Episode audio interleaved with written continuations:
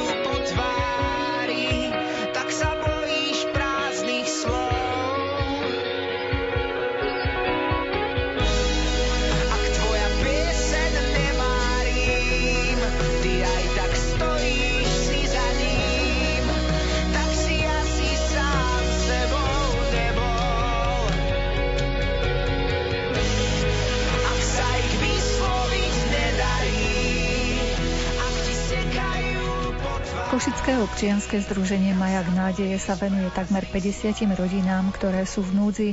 Zdroje na ich podporu získava okrem iného aj predajom rozprávkových knižiek, ktoré píše riaditeľka združenia Sonia Vancákova spolu s odsúdeným väzňom.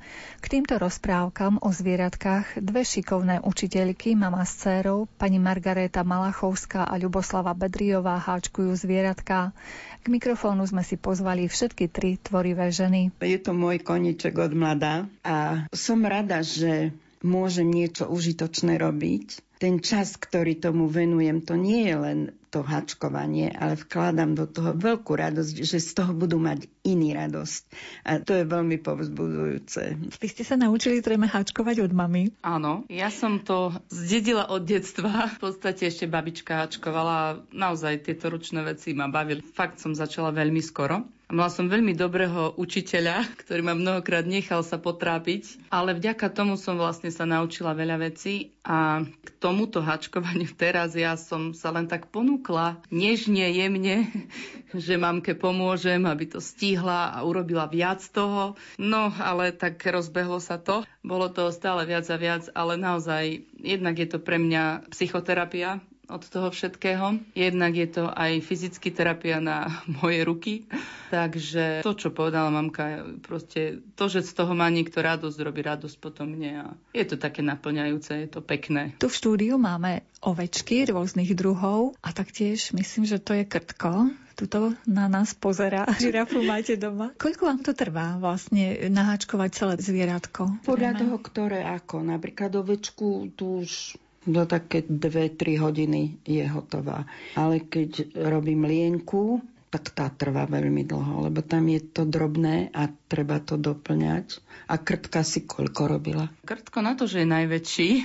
Skôr trvá dlho, keď to začínam ako nový vzor prizna to, ako to je, čo to je. Potom je to už, ja keď by som odstavila úplne rodinu, tak v podstate to tiež dám za večer.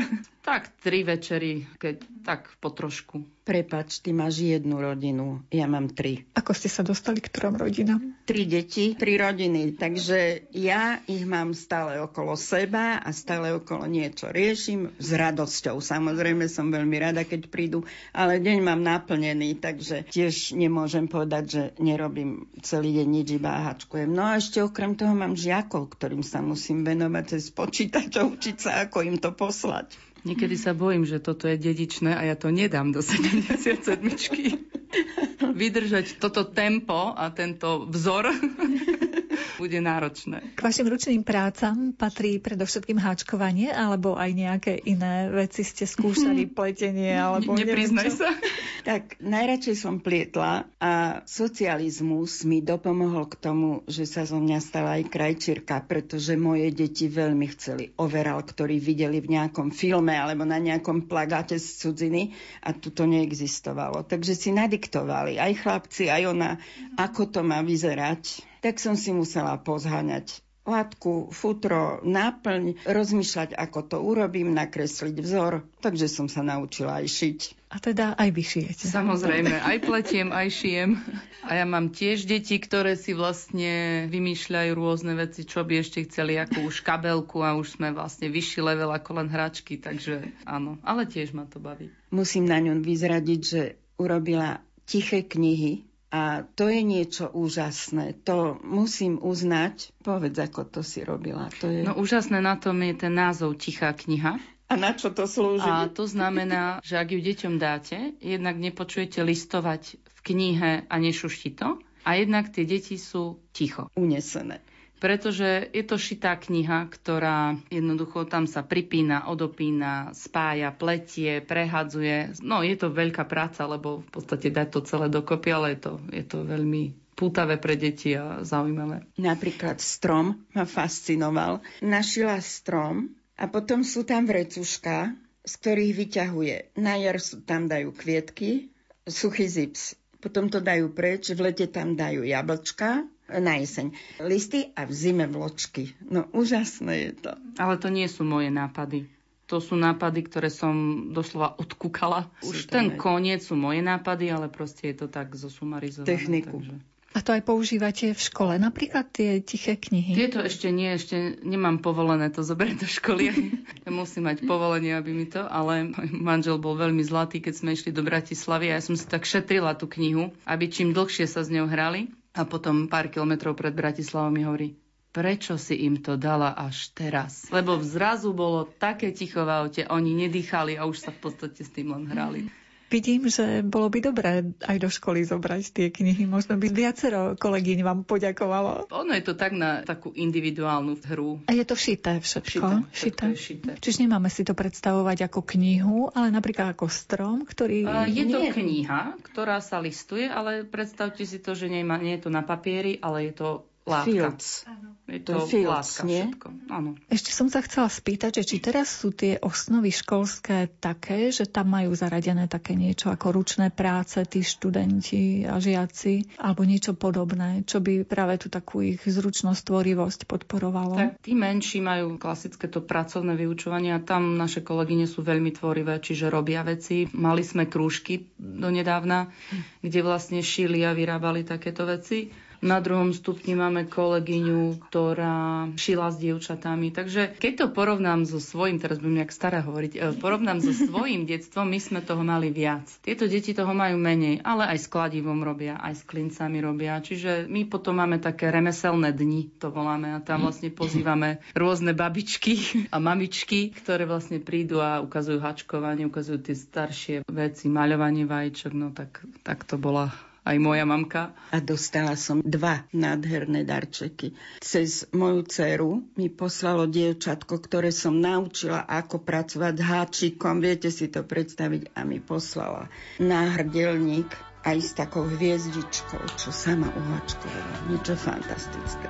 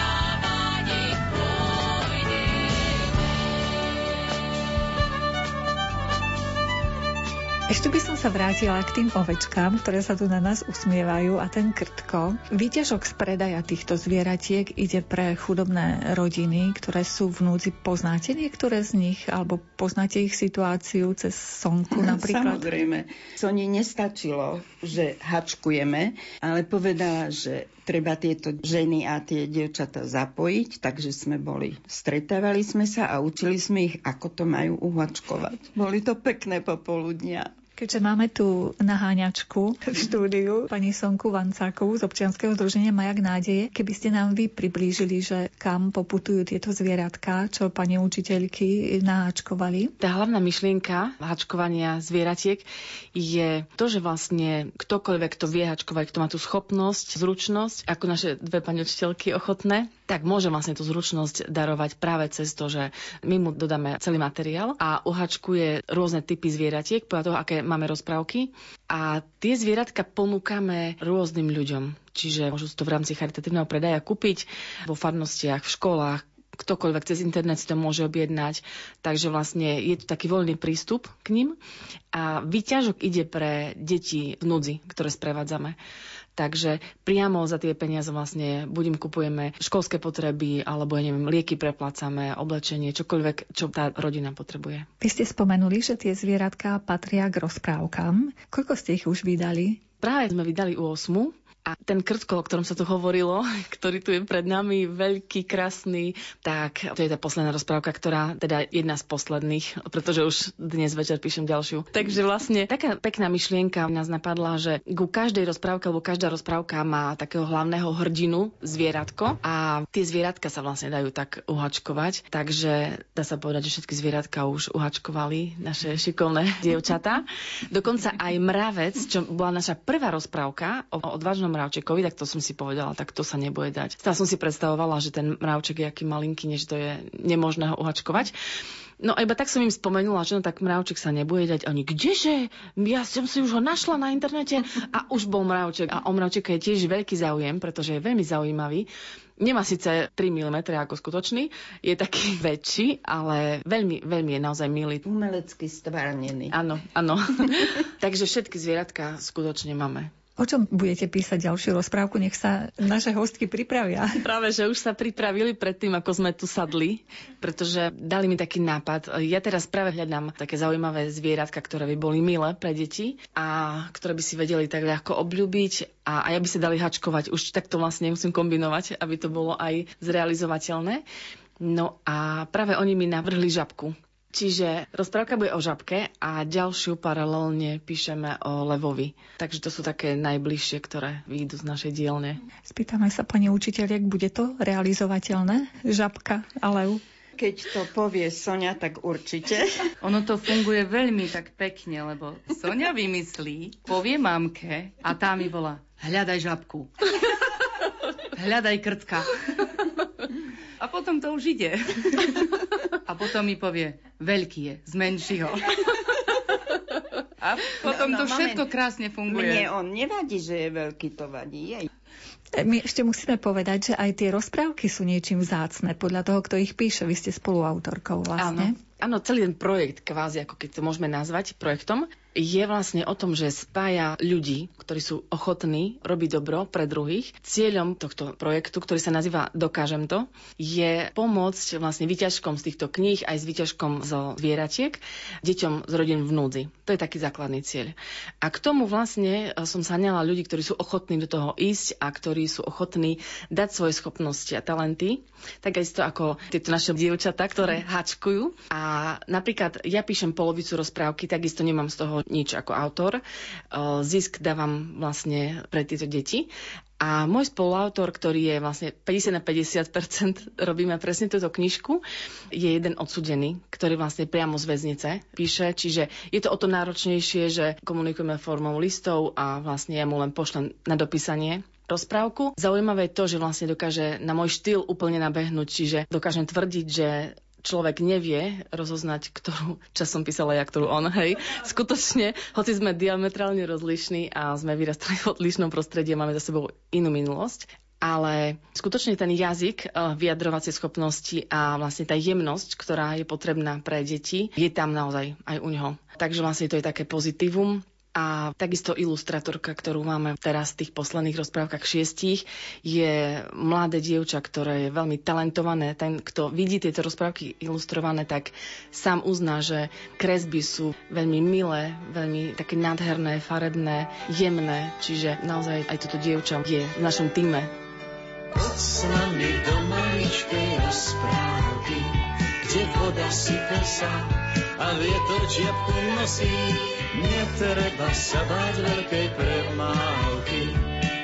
Na ceste do rozprávky možno kráčať bosý.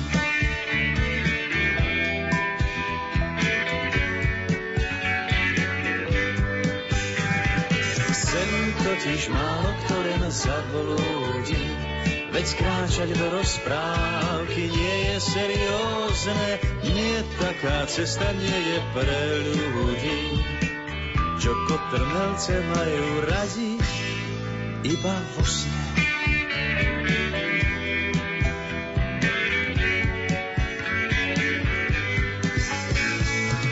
Tá rozprávková krajina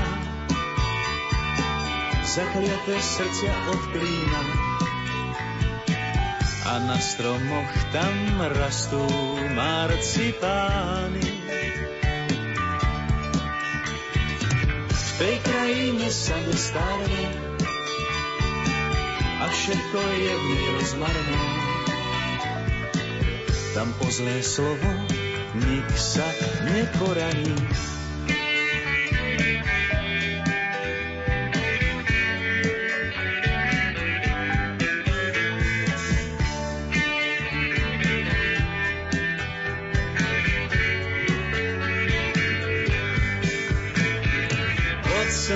Do maličkej rozprávky, kde voda sype sa a vietor čiapku nosí. Nemusíš sa báť veľkej premávky. Na ceste do rozprávky možno kráčať bosý.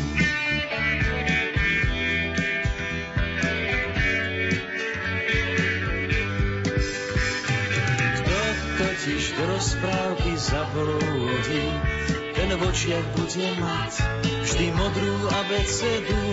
Poď táto cesta je len pre ľudí, čo sa ruky sa rady s rozprávkami vedú.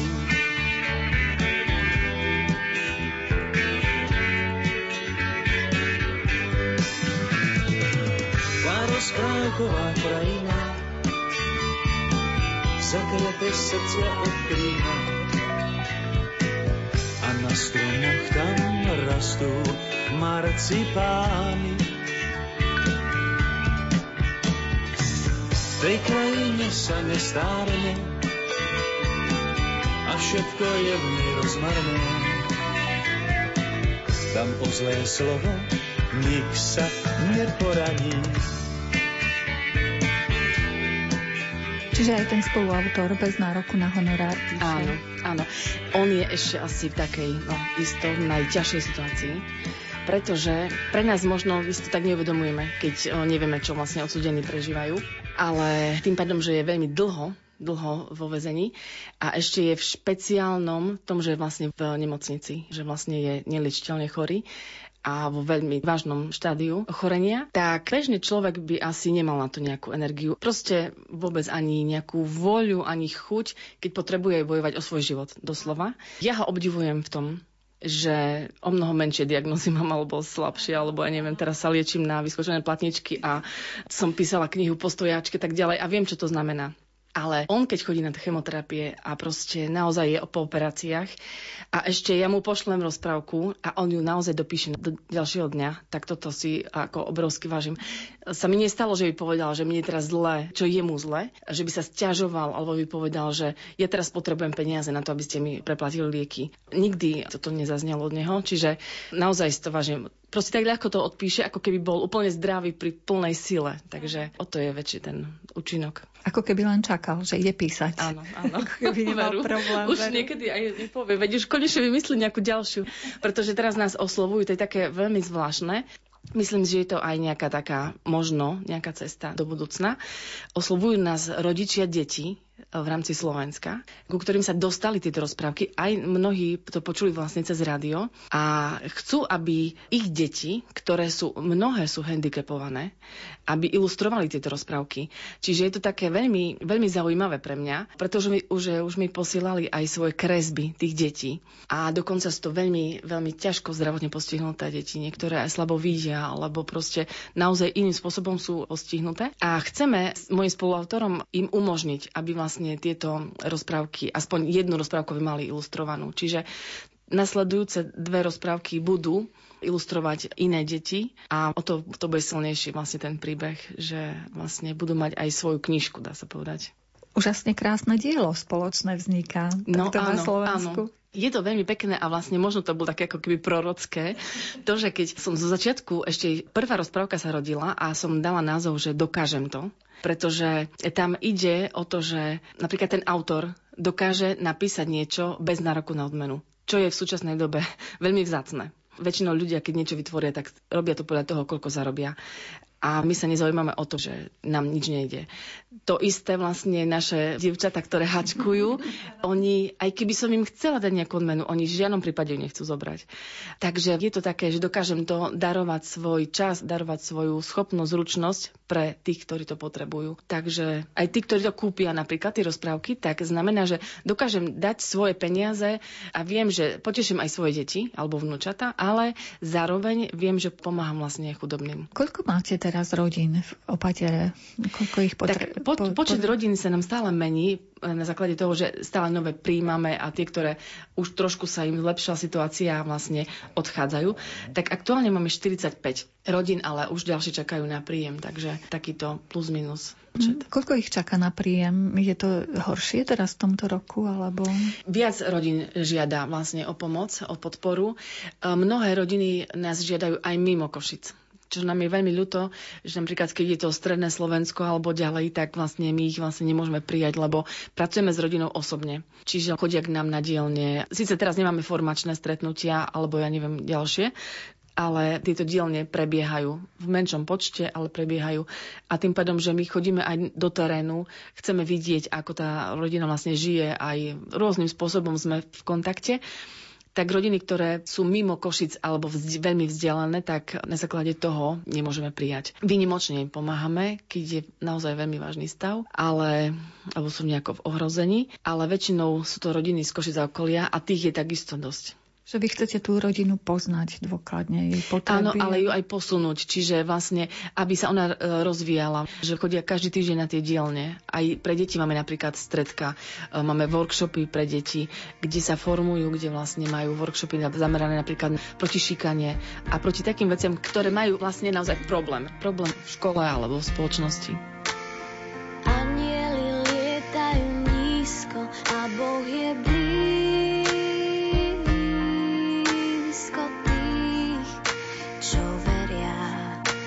Že zázraky sa majú hľadať.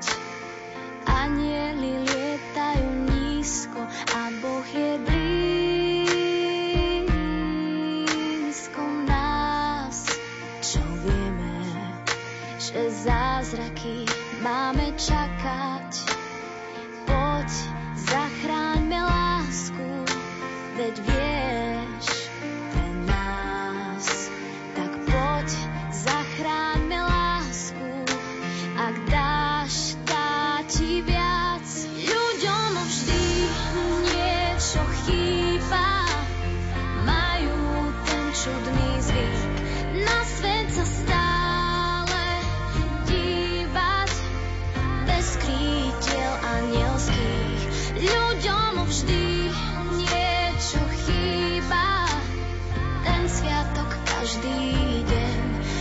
Končí sa každá chvíľa a viac už nepríde.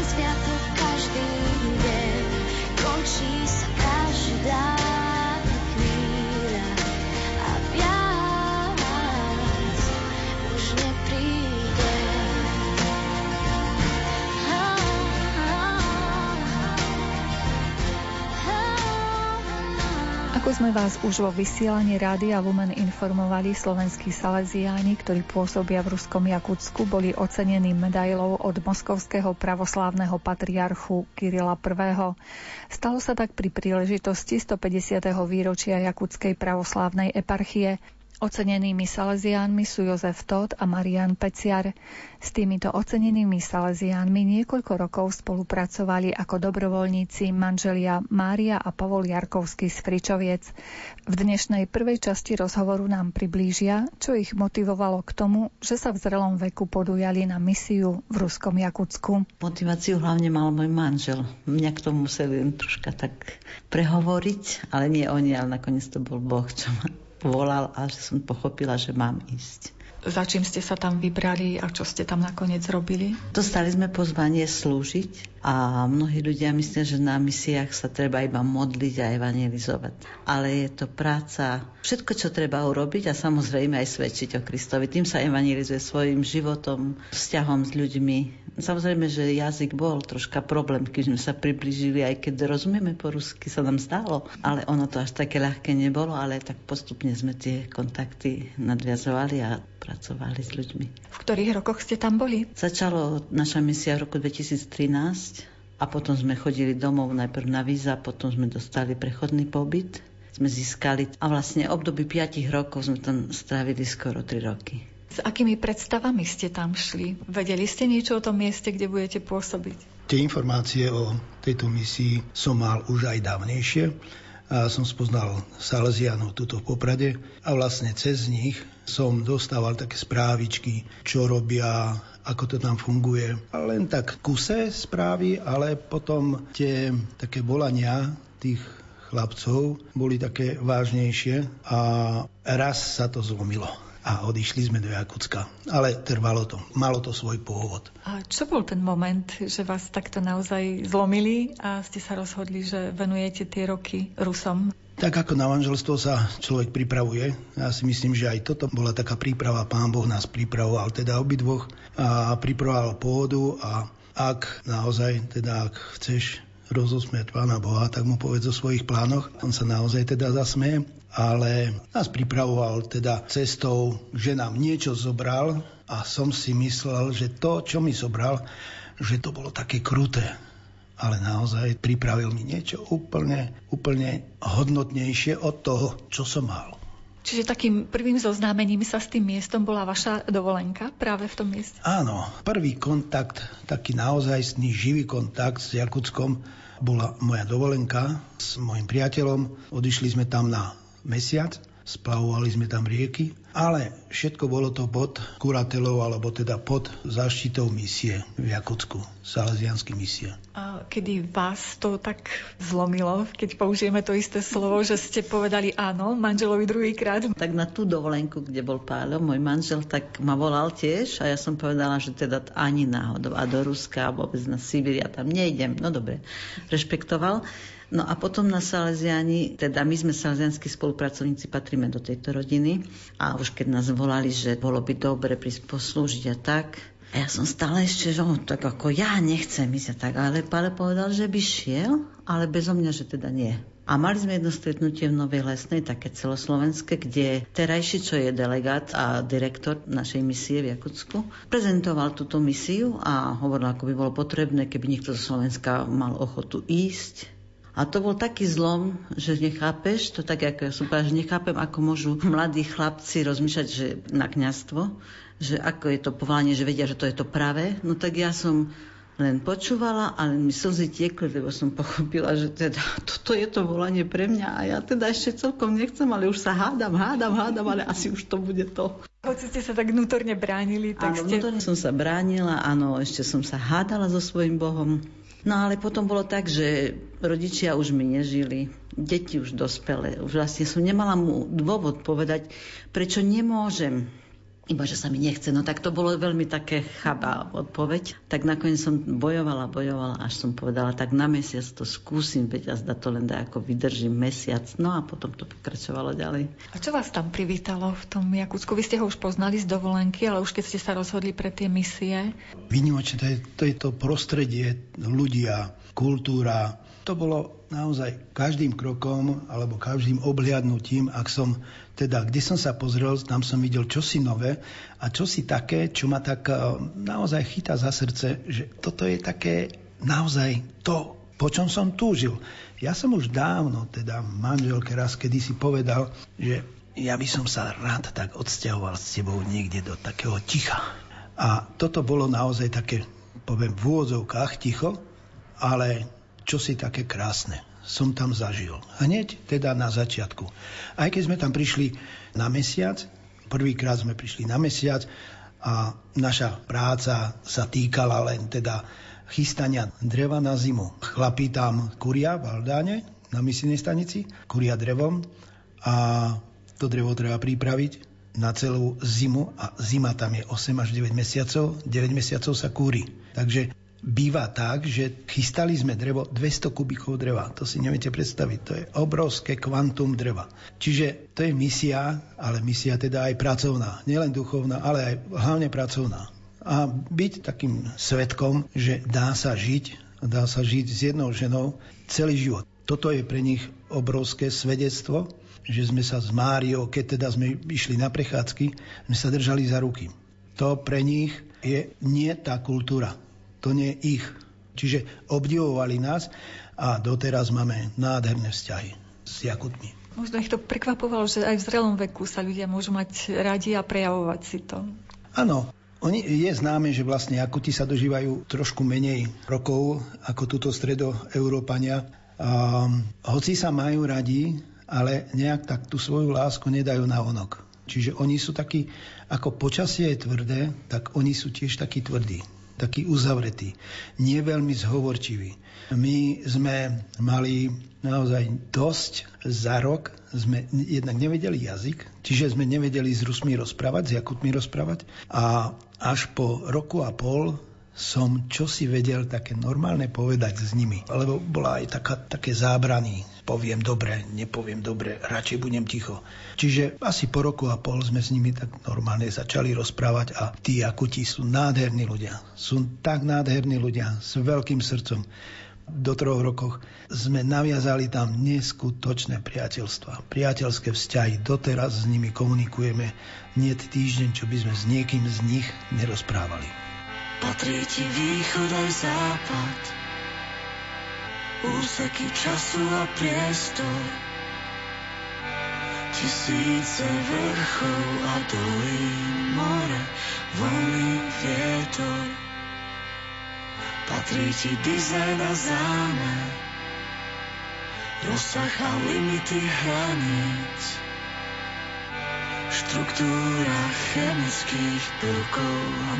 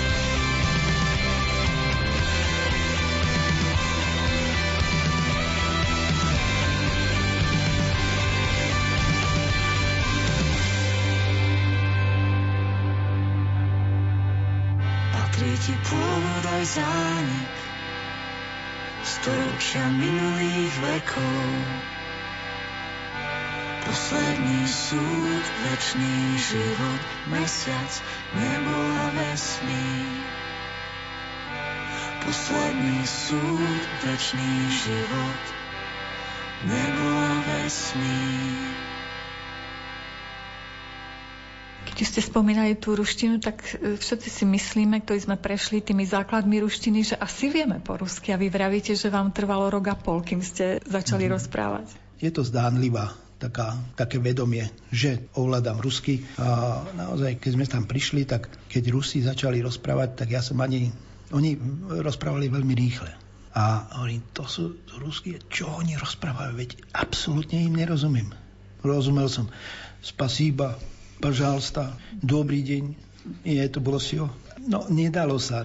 My sme sa pripravovali, nás pripravovala jedna Ruska na skúšky teda po troch mesiacoch, po ďalších troch mesiacoch, čo sme tam boli kvôli vízam, tak sme sa rozhodli, že požiadame o prechodný pobyt na tri roky. A čo sa týka prechodného pobytu, tak tam vlastne je zapotreby skladať skúšky z ruského jazyka, z občianského práva a z histórie Ruska. Čiže po príprave tou Ruskou, Kaťou, naozaj fantastická žena, tá mala s nami trpezlivosť obrovskú a nakoniec po tej príprave sme zdali examen, ktorý teda sme požiadali ruskú vládu o prechodný pobyt. A tak sme museli odísť na Slovensko a až keď sme sa vrátili zase o tri mesiace a sme nevedeli, či ten prechodný pobyt dostaneme alebo nedostaneme, ale vrátili sme sa byť na tri mesiace, ale v rámci tých troch mesiacov sme dostali prechodný pobyt. Čiže ten papier. Čiže už sme na Slovensku neodchádzali, už sme tam ostali rok. To je aj diaľka, nie je to napendlovanie hore-dole. No tak áno, z Bratislavy do Moskvy je celé 3 hodiny letom a z Moskvy do Jakutska je 6,5 hodiny. Takže len tak sa nevyberie, že aj teraz keď na nás príde taká melancholia, že zájsť, ale to naozaj to už sa neoplatí ísť na týždeň alebo na dva týždne, to je už minimálne na mesiac, ako keď Páľo prvýkrát bol, alebo už tak, že má to zmysel potom. Ano. Už aj priateľov toľko tam máte, že za týždeň by ste ich asi nestihli obehnúť. Bolo by to aj malo na týždeň, áno, naozaj. A už aj niekedy oni prídu na Slovensko k nám. Už máme takých priateľov, to je tiež veľmi pekné. Čo vás osobne ako ženu v tom sibirskom prostredí prekvapilo? Zima. Nemám rada zimu, mnohí povedia, jak si to mohla tam vydržať. Lebo príklad sme boli, to bolo leto, koniec leta, tak to bolo obyčajné. A potom sme išli do zimy, tak áno. Tak samozrejme, že ma prekvapilo veľa, čo sa týka tejto zimy, ale potom také čisto ženské ma prekvapilo, keď sme tam boli na 1. mája. A 1. maj my sme tu zažili taký socialistický, taký, áno, politický, ale aj tam ešte zostalo všetko toto Plus to, že oni, ako ma udivilo, ako oni sú oblečení v tých prírodných podmienkach ťažkých, aké oni majú tie svoje národné kroje. Tá pestrosť a krása, my sme hrdí ako Slováci na naše kroje, na naše oblečenie národné, ale toto tam ja som bola hotová z toho. To je naozaj oni strieborné šperky, evenkovia, iné, každý, tam je niekoľko kmeňov, každý má svoje, tie také charakteristické. Čiže my, keď sme na tom prvom maji boli, tak to len pozeráš, môj manžel fotil, my sme fotili a pozrávne rádi sa dali odfotiť, aj komunikovali. Čiže toto ma ako ženu teda naozaj veľmi prekvapilo milo. Zrejme si to sami asi musia vyrobiť všetky tie odevy aj doplnky, či niekde to kupujú podľa vás? No určite to je, to je z tradície.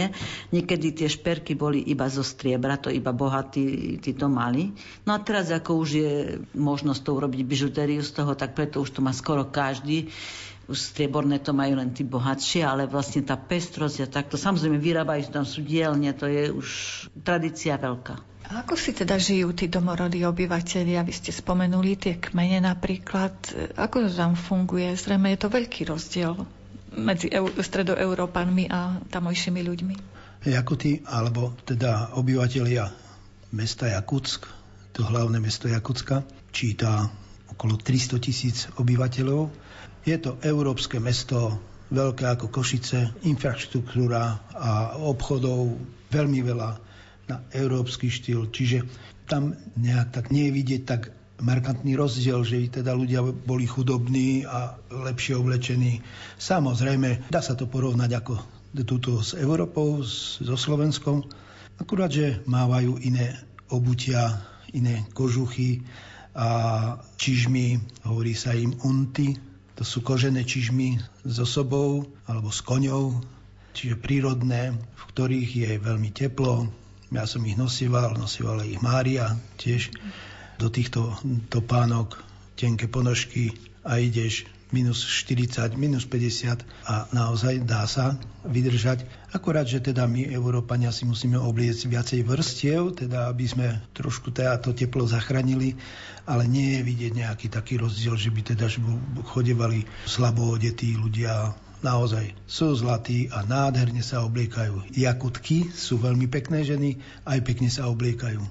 Ja by som ešte k tomu, čo pán môj manžel povedal, tak by som povedala, že áno, mesto je už také podobné európskym, ale ešte je tam samozrejme veľa tých pôvodných dereviašky sa volajú, kde bývali predtým, ale už je to na ústupe. No lenže dediny, ktoré sú, hej, Jakutsko je veľká krajina, je najväčšia republika v Ruskej federatívnej republike a vlastne tam je necelý milión obyvateľov, čiže oni majú tieto svoje dedinky veľmi vzdialené od hlavného mesta a tam ľudia žijú, čo sme mali možnosť nahliadnúť, prírodne. Majú drevené domčeky. Samozrejme, v nich majú aj televízory, najnovší mobil, aj všetko toto, keď tam prídeš, to majú ale dokola prostredie všetko je veľmi prírodné, také iné ako v meste, také ako zadávna u nás na dedinkách.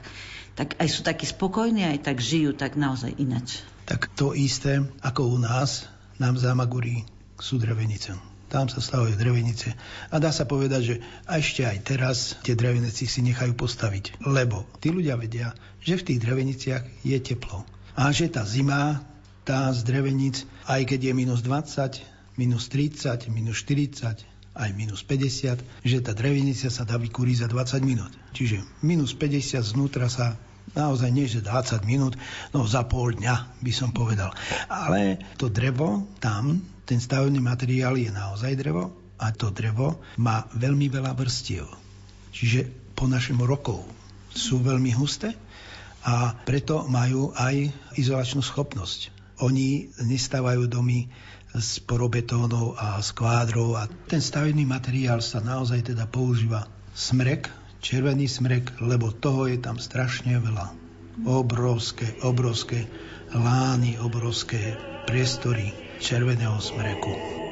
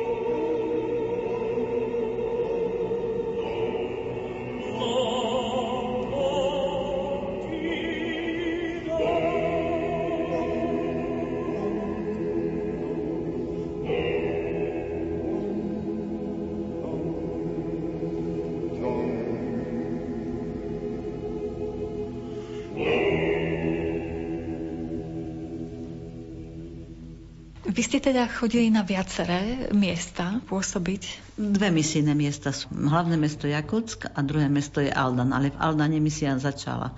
550 km je to vzdialené a tam je vlastne taká hlavná ako keby cesta, taká tepná, kde už je to, tam bežne jazdia a ostatné dedinky sú ako keby že vedľa, povedľa ďalej. Ako sa tam jazdí do tých dediniek napríklad autom alebo je nejaká doprava tam? No práve, že v zime je to ľahšie, pretože je terén zamrznutý a nejaké tie cestičky vedú. Najhoršie je to priamo na jar, keď je všetko rozmočené a je, je taká situácia, že sa ťažko dá dostať vôbec lietadlom tam možno dovezú potom nejakú tie potraviny alebo tak, že v lete už je to lepšie zase, lebo už je všetko spevnené. Ale na jar, keď je báhno a tak, tak do tých niektorých, tak sme to počuli, ani my sme tam všade neboli, ale sme tak počuli, že taký je problém. Možno je to aj problém so zásobovaním tým pádom. Pred zimou sa Jakuty a vôbec celá Jakutská republika, mestečka, dedinky v tajge, v tundre zásobuje, či už jazdia na paromoch, to sú vlastne vlečné člny, ale najviacej sa zasobuje v zime, keď vlastne všetko zamrzne a stáva sa všetko cestou. Aj rieky a tá rieka, ktorá tečie cez Jakutsko a hlavné mesto Jakutsk, Lena, meria 4500 kilometrov od Bajkálu až hore na sever do mora a z tejto rieky sa stáva cesta. A z rôznych riek, teda v Rusku, vtedy v Rusku a teda na Sibírii a na ďalekom východe sa rozmnoží cestná infraštruktúra o niekoľko desiatok tisíc kilometrov. Tí ľudia v zime začnú zasobovať na jar a na celé leto, lebo v lete už jedine vrtulníkom sa tam dostane. Čiže aj tie možnosti zásobovania sú úplne minimálne. Ale zase, čo môžem povedať, tak tí Jakuty sú veľmi húževnatí ľudia. Teda hovoríme o Jakutoch, ale v tej republike Jakutsko tam existuje niekoľko národností, veľmi veľkých. Jukagírov, Čukčov, Evenkov, Evenov, strašne veľa sú veľmi húževnatí. Oni vedia vyžiť z tajgy tak ako predtým mnohé roky, mnohé, desaťročia, stáročia si dokázali z tajgy vyťažiť veľmi veľa. I o Jakutov sa hovorí, že Jakuti sú vlastne pastieri koňov a dobytka. Tak sú veľmi, poviem tak, mesožraví. Oni jedia, no naozaj každý deň chcú meso ale ovocie, ovocie a vitamíny, minerály si doplňajú z tajgy, plodami tajgy. Je ich tam strašne veľa. Čo také stajky, aké ovocie zeleninu môžu odtiaľ získať? Tak tak ako u nás rybezle sa pestuje v záhrade. Rybezle sa tam oberá v tajge. V tajge rastú rybezle biele, červené, čierne. Potom prusnice, čučorietky, golubika, to sú také ich maliny, samozrejme jahody.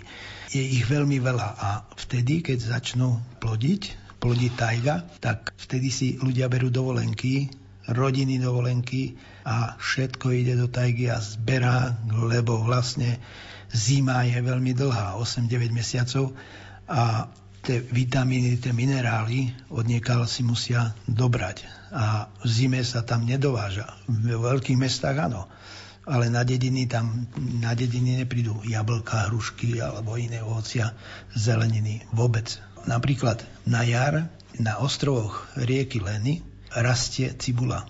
Nikto ju tam nesadil, skrátka na divo cibula. Vňate má také veľké, ako má naša cibula v záhrade.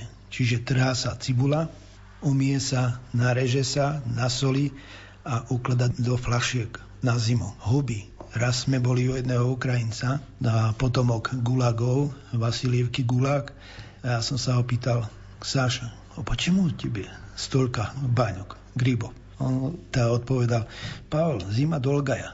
Čiže oni zberajú, naukladajú sa, huby s cibulou, odloží si to, zemiaky pestujú. A takto žijú tak naozaj takým obdivhodným spôsobom títo ľudia. Ako sme počuli, zemiaky sa tam dajú pestovať, ešte niečo si pestujú tí ľudia? Zemiaky áno, mrkva, petržlen veľmi nie, napríklad zelé vôbec nedopestujú. Cesnak, cibulu áno, čiže je tam intenzívne dlhé leto, intenzívne, čiže slnko je aj v noci, ale niektoré plodiny potrebujú aj časovo, že by mohli dozrieť. Také ovocie ako u nás hrušky, jablka, slivy, to nám iba závideli, hovorili, to vy v Európe toto máte, my nie. No tak oni potom preto tie lesné plody, ako manžel spomínal, tamto sa rodie tak, my keď tu, že brusnice, tak kde nájdeš miesto? Tamto proste, keď nájdeš miesto, tak je lúka taká, že sa to zberá a zberá, že a vedia tí domáci, odkiaľ to majú zberať.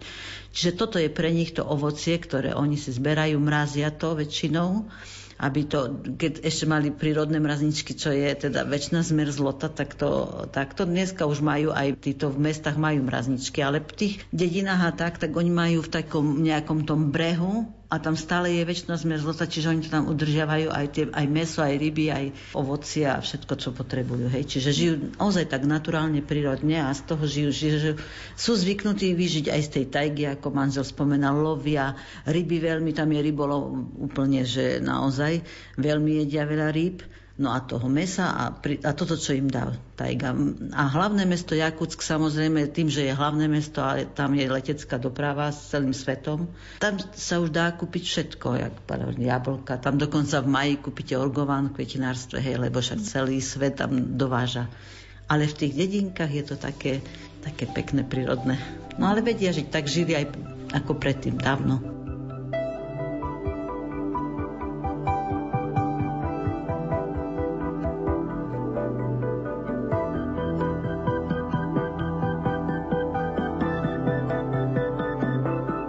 Relácia význania sa približuje do svojho finále. Pedagogičky mama s dcérou pani Margaréta Malachovská a Ľuboslava Bedriová nám porozprávali o háčkovaní zvieratiek, ktorých predaj pomáha chudobným rodinám zmierniť ich problémy a manželia Mária a Pavol Jarkovský nám priblížili ruské mesto Jakutsk a jeho obyvateľov, kde pôsobili ako salesiánsky dobrovoľníci.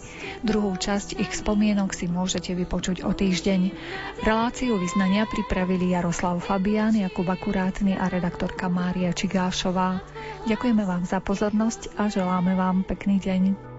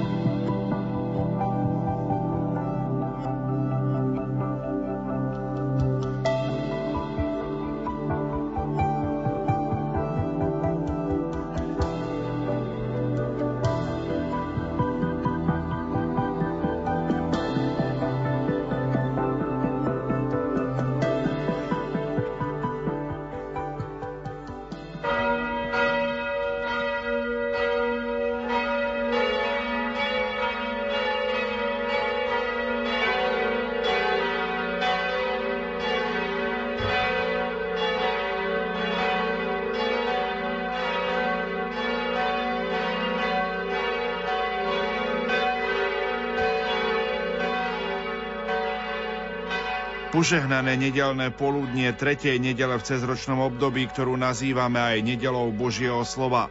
V nasledujúcich minútach vám ponúkame priamy prenos modlitby Aniel pána s pápežom Františkom.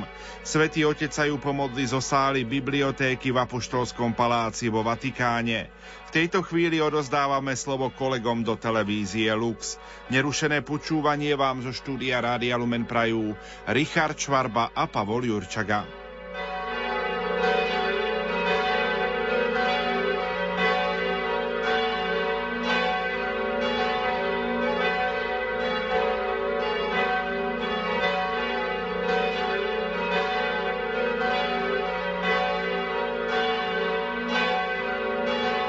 Náš pozdrav aj pre posluchačov Rádia Lumen, ktorí sa s nami spájajú v tejto chvíli.